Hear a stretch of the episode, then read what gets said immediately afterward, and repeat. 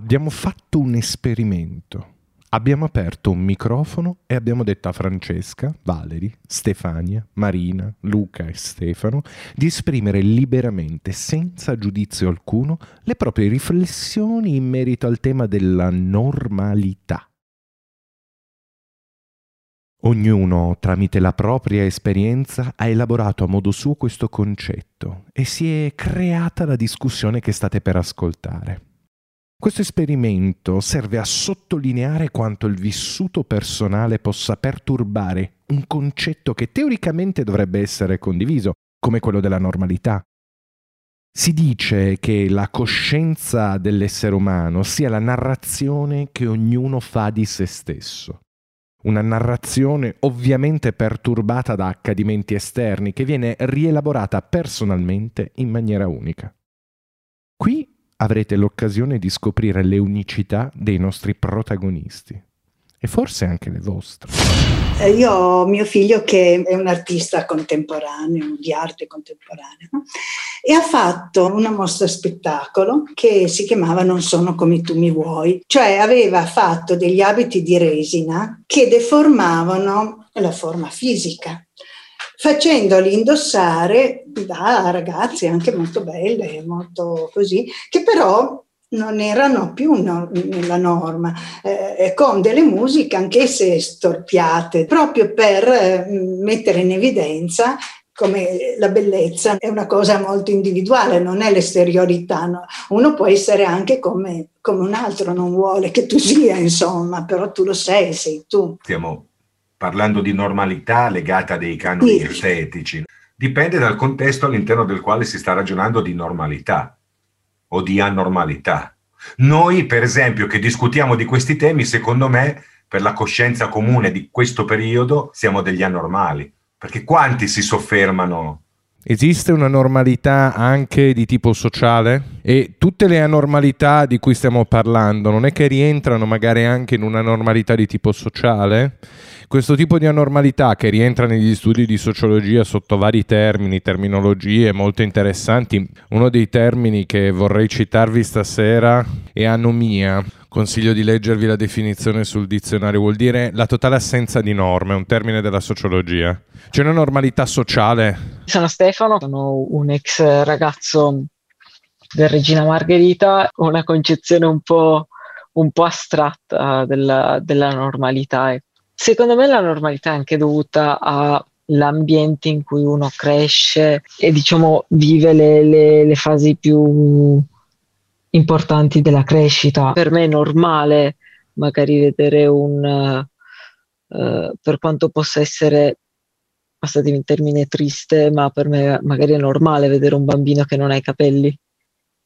E quindi è, è quello, però magari per un ragazzo della mia età non lo è nonostante comunque non è normale che un bambino magari di, di 7-8 anni non stia così male o, o um, abbia delle, mh, dei tratti come appunto non avere i capelli particolari, perché ovviamente la, la normalità di un bambino di 8 anni è andare a giocare a scuola, andare a giocare con gli amici, andare a scuola, quindi per me il concetto di normalità è qualcosa di quanto più anormale c'è nella vita degli altri. No? Per me la normalità è questa, perché io l'ho vissuta così, la mia infanzia è stata così, quindi per me è normale. Normale nel senso che è qualcosa che non mi travolge, mi fa stare male ovviamente, ma non mi stravolge, ecco. È proprio una cosa per me più soggettiva. Stefano secondo me ha messo un gran punto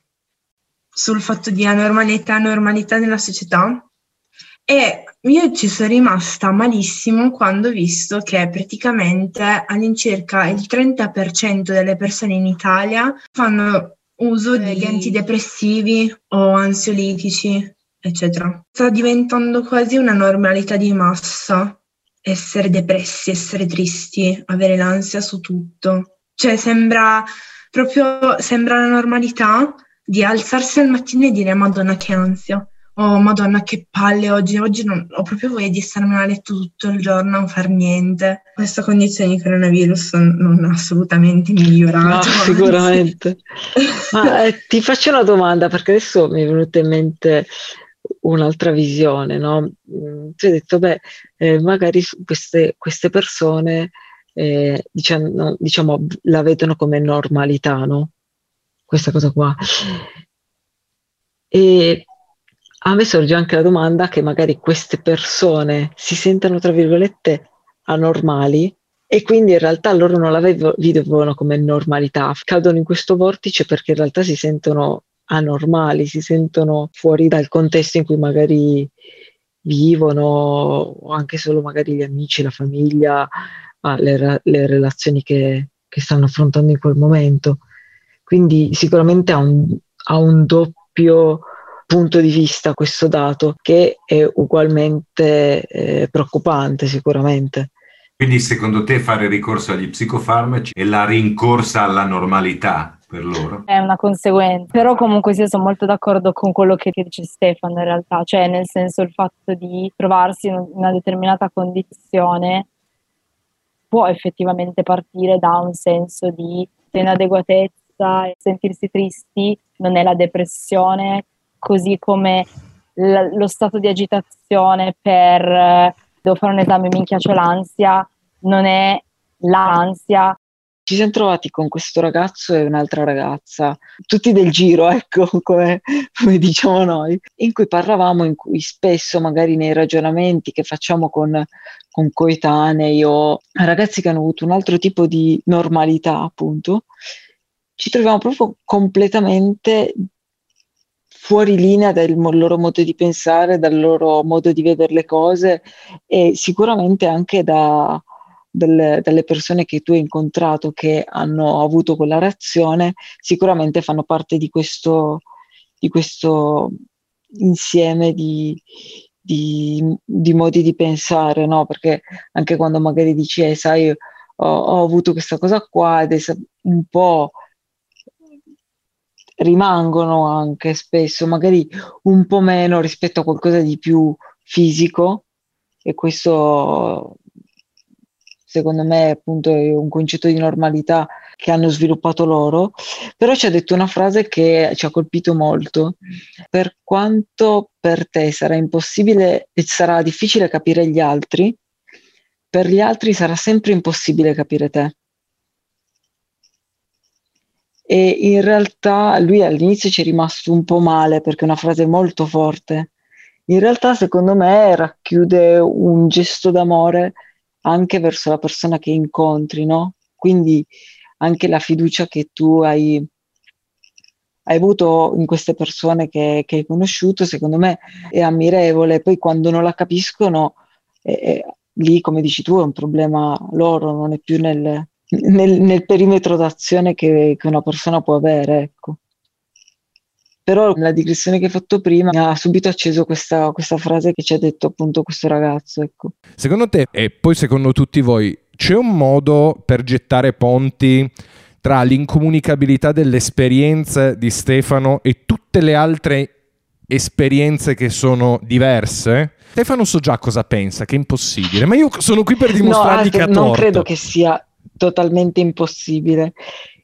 Credo che per chi ha vissuto una normalità di un determinato tipo sia impossibile capire certe paure o anche solo il fatto che se ho un mal di gola a me il primo pensiero che viene controlliamo se è tutto a posto cioè, e, e que- sono quelle cioè, determinate paure determinati pensieri secondo me sono più difficili da affrontare no? anche come vedi l'amicizia come vedi l'amore secondo me è, è completamente differente. In quel momento fai legami che sono legami d'anima, no? Perché non è che leghi con col bambino perché ah bella gli occhi azzurri o cosa i capelli biondi cioè lì sembra che, che appunto siano tutti tra virgolette uguali no quindi secondo me è proprio quella la cosa anche eh, di come, come, vedi certe cose della vita, come vedi certe, certe, certe, cose. Per esempio io, per me la scuola è una cosa fondamentale, l'università è una cosa fondamentale,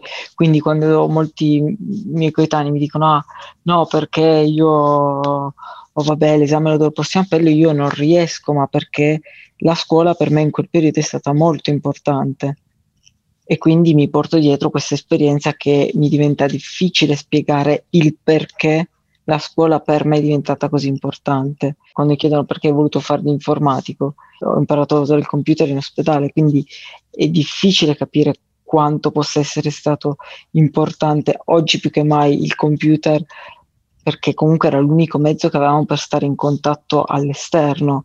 Forse adesso è più facile farlo capire e quando è iniziata questa cosa della pandemia, forse un po' la gente ha iniziato a capirlo, il motivo per cui ehm, l'importanza magari di, di, un computer, di, una, di, un, di un tenersi in contatto, l'importanza comunque anche di uscire e legarsi una mascherina. Per me è stata una cosa abbastanza impattante perché non facevo una cosa di questo genere da 14 anni, quindi è ovvio che nel momento in cui ho legato quei lacci, dei ricordi mi sono uh, ritornati in mente, il fatto di passare 40 giorni isolato, perché per me quello ha segnato una cosa particolare, quindi mentre per gli altri era un togliersi la normalità dell'andare a bere, andare a festeggiare con gli amici, per me era un risvegliare un qualcosa che era stato per tanto tempo una normalità.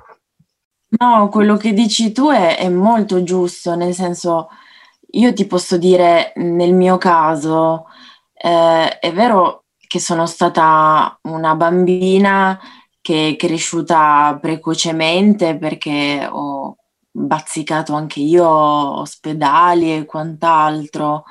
E quindi quando hai a che fare con eh, una terminologia medico-scientifica per forza di cose quando sei piccolo per forza di cose cresci in modo molto più veloce.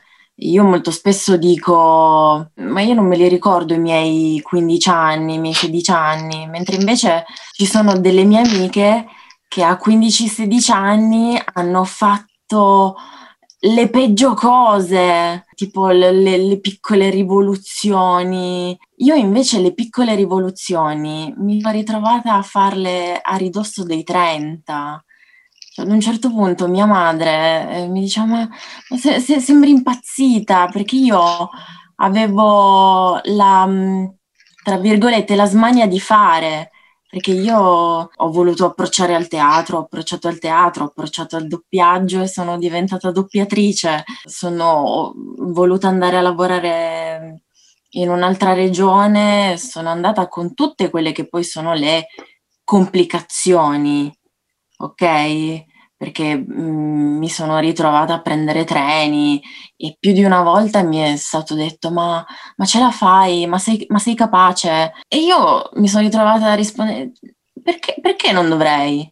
Per me è normale, cioè, nel senso non sono una sprovveduta, il treno posso, posso prenderlo e se non ce la dovessi fare troverò un'anima che mi aiuterà a salire sul treno, però perché non devo farlo? Solo perché ho questa cosa, perché non posso farlo? Un po' come quando alle elementari mi veniva detto non ti buttare a terra perché sennò poi come ti rialzi. E io lo facevo così apposta, mi buttavo a terra, mi ci buttavo a terra lo stesso. Non sembra, ma ero molto sovversiva. Come si fanno a costruire i ponti? Ecco, secondo me bisogna avere ironia e empatia.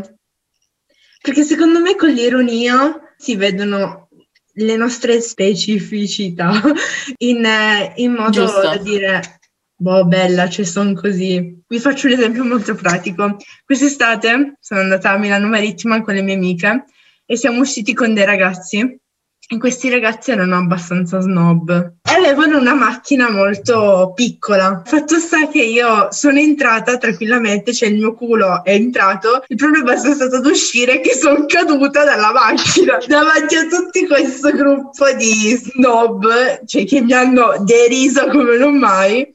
E io lì me ne sono infischiata perché Comunque era stata una serata bruttissima che me la sarei sempre ricordata malissimo, però con la mia caduta, pur di essere, anche se mi sono fatta una figura di merda, comunque l'ho presa bene, l'ho vista come ironia, nel senso era stata la parte più bella della serata. E, e invece appunto con l'empatia è perché ogni tanto, secondo me, dato che viviamo in una società e non, ci, non esistiamo solo noi e basta, bisogna pensare, ma se io fossi in quella condizione che cosa farei? Mettersi da un'altra prospettiva. E secondo me, dato che viviamo in una società, è giusto provare a calarsi in una situazione in cui non è la tua. Io non potrò mai capire come stai tu, Fra, ma come tu, Fra, non puoi mai capire cosa significa essere me, ma almeno ci puoi provare capito? Cioè, almeno sì, sì, sì, il punto era proprio questo, però è impossibile poi cimentarsi a 360 gradi nelle paure che ognuno uno ha sviluppato con la propria esperienza. Sono d'accordo con te Stefano con quello che dici perché mi sono resa conto io stessa che finché non mi sono trovata in una determinata situazione in particolare l'ho capita quando poi mi ci sono trovata no? e quando mi ci sono trovata ho detto l'avrei mai capita se non mi ci fossi trovata però secondo me la cosa sta lì, cioè quando tu dici, e io sono d'accordo con te in questo, non, l'altro non potrà mai capire se, se non prova determinate cose sulla sua pelle, ti dico che sta lì perché interviene secondo me il fatto di dire ok, cioè l'ascolto, il fatto di provare a capire nonostante non lo possa percepire come lo percepisci tu. E quindi sì. il fatto di provare in qualche modo a mettersi in ascolto, a, ad approfondire, a, so, documentarsi, cioè poi a seconda della situazione è, è molto diverso, però mi, mi piace pensare che si possa fare, sebbene non si possa capire direttamente cosa quella cosa comporti o insomma non la si possa sentire direttamente. Penso che comunque ognuno eh, abbia le sue esperienze, quindi possono essere più o meno traumatiche, ma non, non, ci sono due sole persone al mondo che abbiano la stessa identica esperienza di vita, per cui la tua può essere stata traumatica, però bisogna comunque cercare di mettersi nei panni di un altro che può aver avuto un'esperienza in un altro senso altrettanto traumatica, senza contare la capacità di una persona di affrontare le difficoltà, perché magari tu sei più forte, anche una cosa grave l'affronti bene, la superi, un'altra persona è più debole, non ha le stesse capacità di reazione, per cui l'affronta meno bene. E appunto l'empatia, come diceva Stefania, è l'unico mezzo. È frutto della volontà reciproca, quella di chi ascolta e quella di chi parla. Eh, e sono assolutamente d'accordo con quanto è stato appena detto, perché ciascuno di noi ha delle esperienze che magari qualcun altro non può capire, ma ma se vi è interesse nel, nel, nell'approfondire vi è volontà di esporre, ecco che il ponte è costruito. Insomma. Io per esempio ho perso mia madre che, era, che ero molto giovane, mi sono trovato con persone che hanno vissuto la mia stessa esperienza, mi sono confrontato anche con chi questa esperienza non l'ha vissuta in prima persona, trovando dei punti di contatto, di comunicazione. Per cui è, è prezioso il lavoro di chi espone e anche di chi ascolta, voglio dire specialmente a fronte di, di situazioni di vita particolarmente impegnative, passatemi il termine. È un po' quello che dicevi tu, nel senso che è anche un, dare fiducia e, e, questo lo dico, cioè, parlando anche proprio di me, no? A volte il fatto di dare fiducia all'altro, dargli una possibilità di provarci a capire, quella è anche una... Sì, ecco, perché cosa. quello po- finisce magari per essere un rischio, no? Il fatto di avere totale e piena consapevolezza di un determinato argomento, di, un, di, un, di una determinata mh, condizione, al punto che poi eh, si rischia di chiudersi. No? Il fatto che Stefano, eh, per esempio, o Valerio o Francesca vengano qui a parlarci delle loro peculiarità, delle loro specificità, del loro passato e di ciò che hanno vissuto, per me, che di loro sapevo poco o nulla, è, è preziosissimo, perché ci permette di confrontarci, di, di parlarne in modo anche assolutamente piacevole. Sarebbe bello in questo marasma che è poi la, la, vita frenetica ci fosse più spazio per la comunicazione, perché molte volte le persone si parlano ma non si ascoltano. Questo mi piacerebbe, che ci fosse più ascolto. È un pensiero talmente utopistico che è proprio difficile realizzarlo. È molto più semplice eh, essere falsi piuttosto che dire... Oggi dire... va di merda. esatto. Perché poi, qua vado di nuovo fuori tema, però lo voglio dire, perché poi qua va anche all'invidia. Cioè, perché ci può essere una persona che obiettivamente può essere felice e un'altra persona può essere una merda e tu gli dici guarda io sono felicissimo oggi ma perché sei felice? Cioè, e poi arriva quel senso di invidia cioè che dici perché sei felice e l'altro ti dice, ma non ti sembra di essere un po' troppo felice? Esatto, e, e, quindi automaticamente dici, porca miseria. E la stessa cosa che stavo dicendo ste prima è che io certe volte mi chiudo tanto. Ecco, ci sono invece altre persone che si espongono troppo. Cioè, tu vedi alcune persone che eh, devono, cioè, hanno la pretesa che tu stia come lei sta. No, cioè, che cavolo, non è così. E, e quindi arriviamo sempre al fatto che tutti siamo diversi e quindi tutti siamo normali, anormali, boh, e come ha detto giustamente Luca, aspiriamo sempre a una forma di perfezione, che poi questa perfezione sia normale o normale non si sa ancora, perché nessuno è perfetto. Ti dirò, Vale, che dipende, tutti tendiamo alla perfezione. Ad esempio, io l'ho inseguita talmente tanto che ti dico la verità, sono abbastanza sazia di perfezione, sono sincera. Il canone è quello perché sta nell'essere umano. Io, ad esempio, non penso che mai mi sia accontentata della perfezione. Cioè, ma proprio mai, mai, ma perché semplicemente non mi piace. Cioè, non mi piace questa cosa di essere fissa su una cosa. Io voglio essere dinamica, cioè, ma in tutto e per tutto. Poi ovviamente sta sempre lì, dipende tu come sei e qual è, come ha detto Stefano all'inizio, com'è la tua normalità. Eh, secondo me sta tutto lì, sta tutto chi sei, e che cosa vuoi, come ti vedi e come secondo te ti vedono gli altri.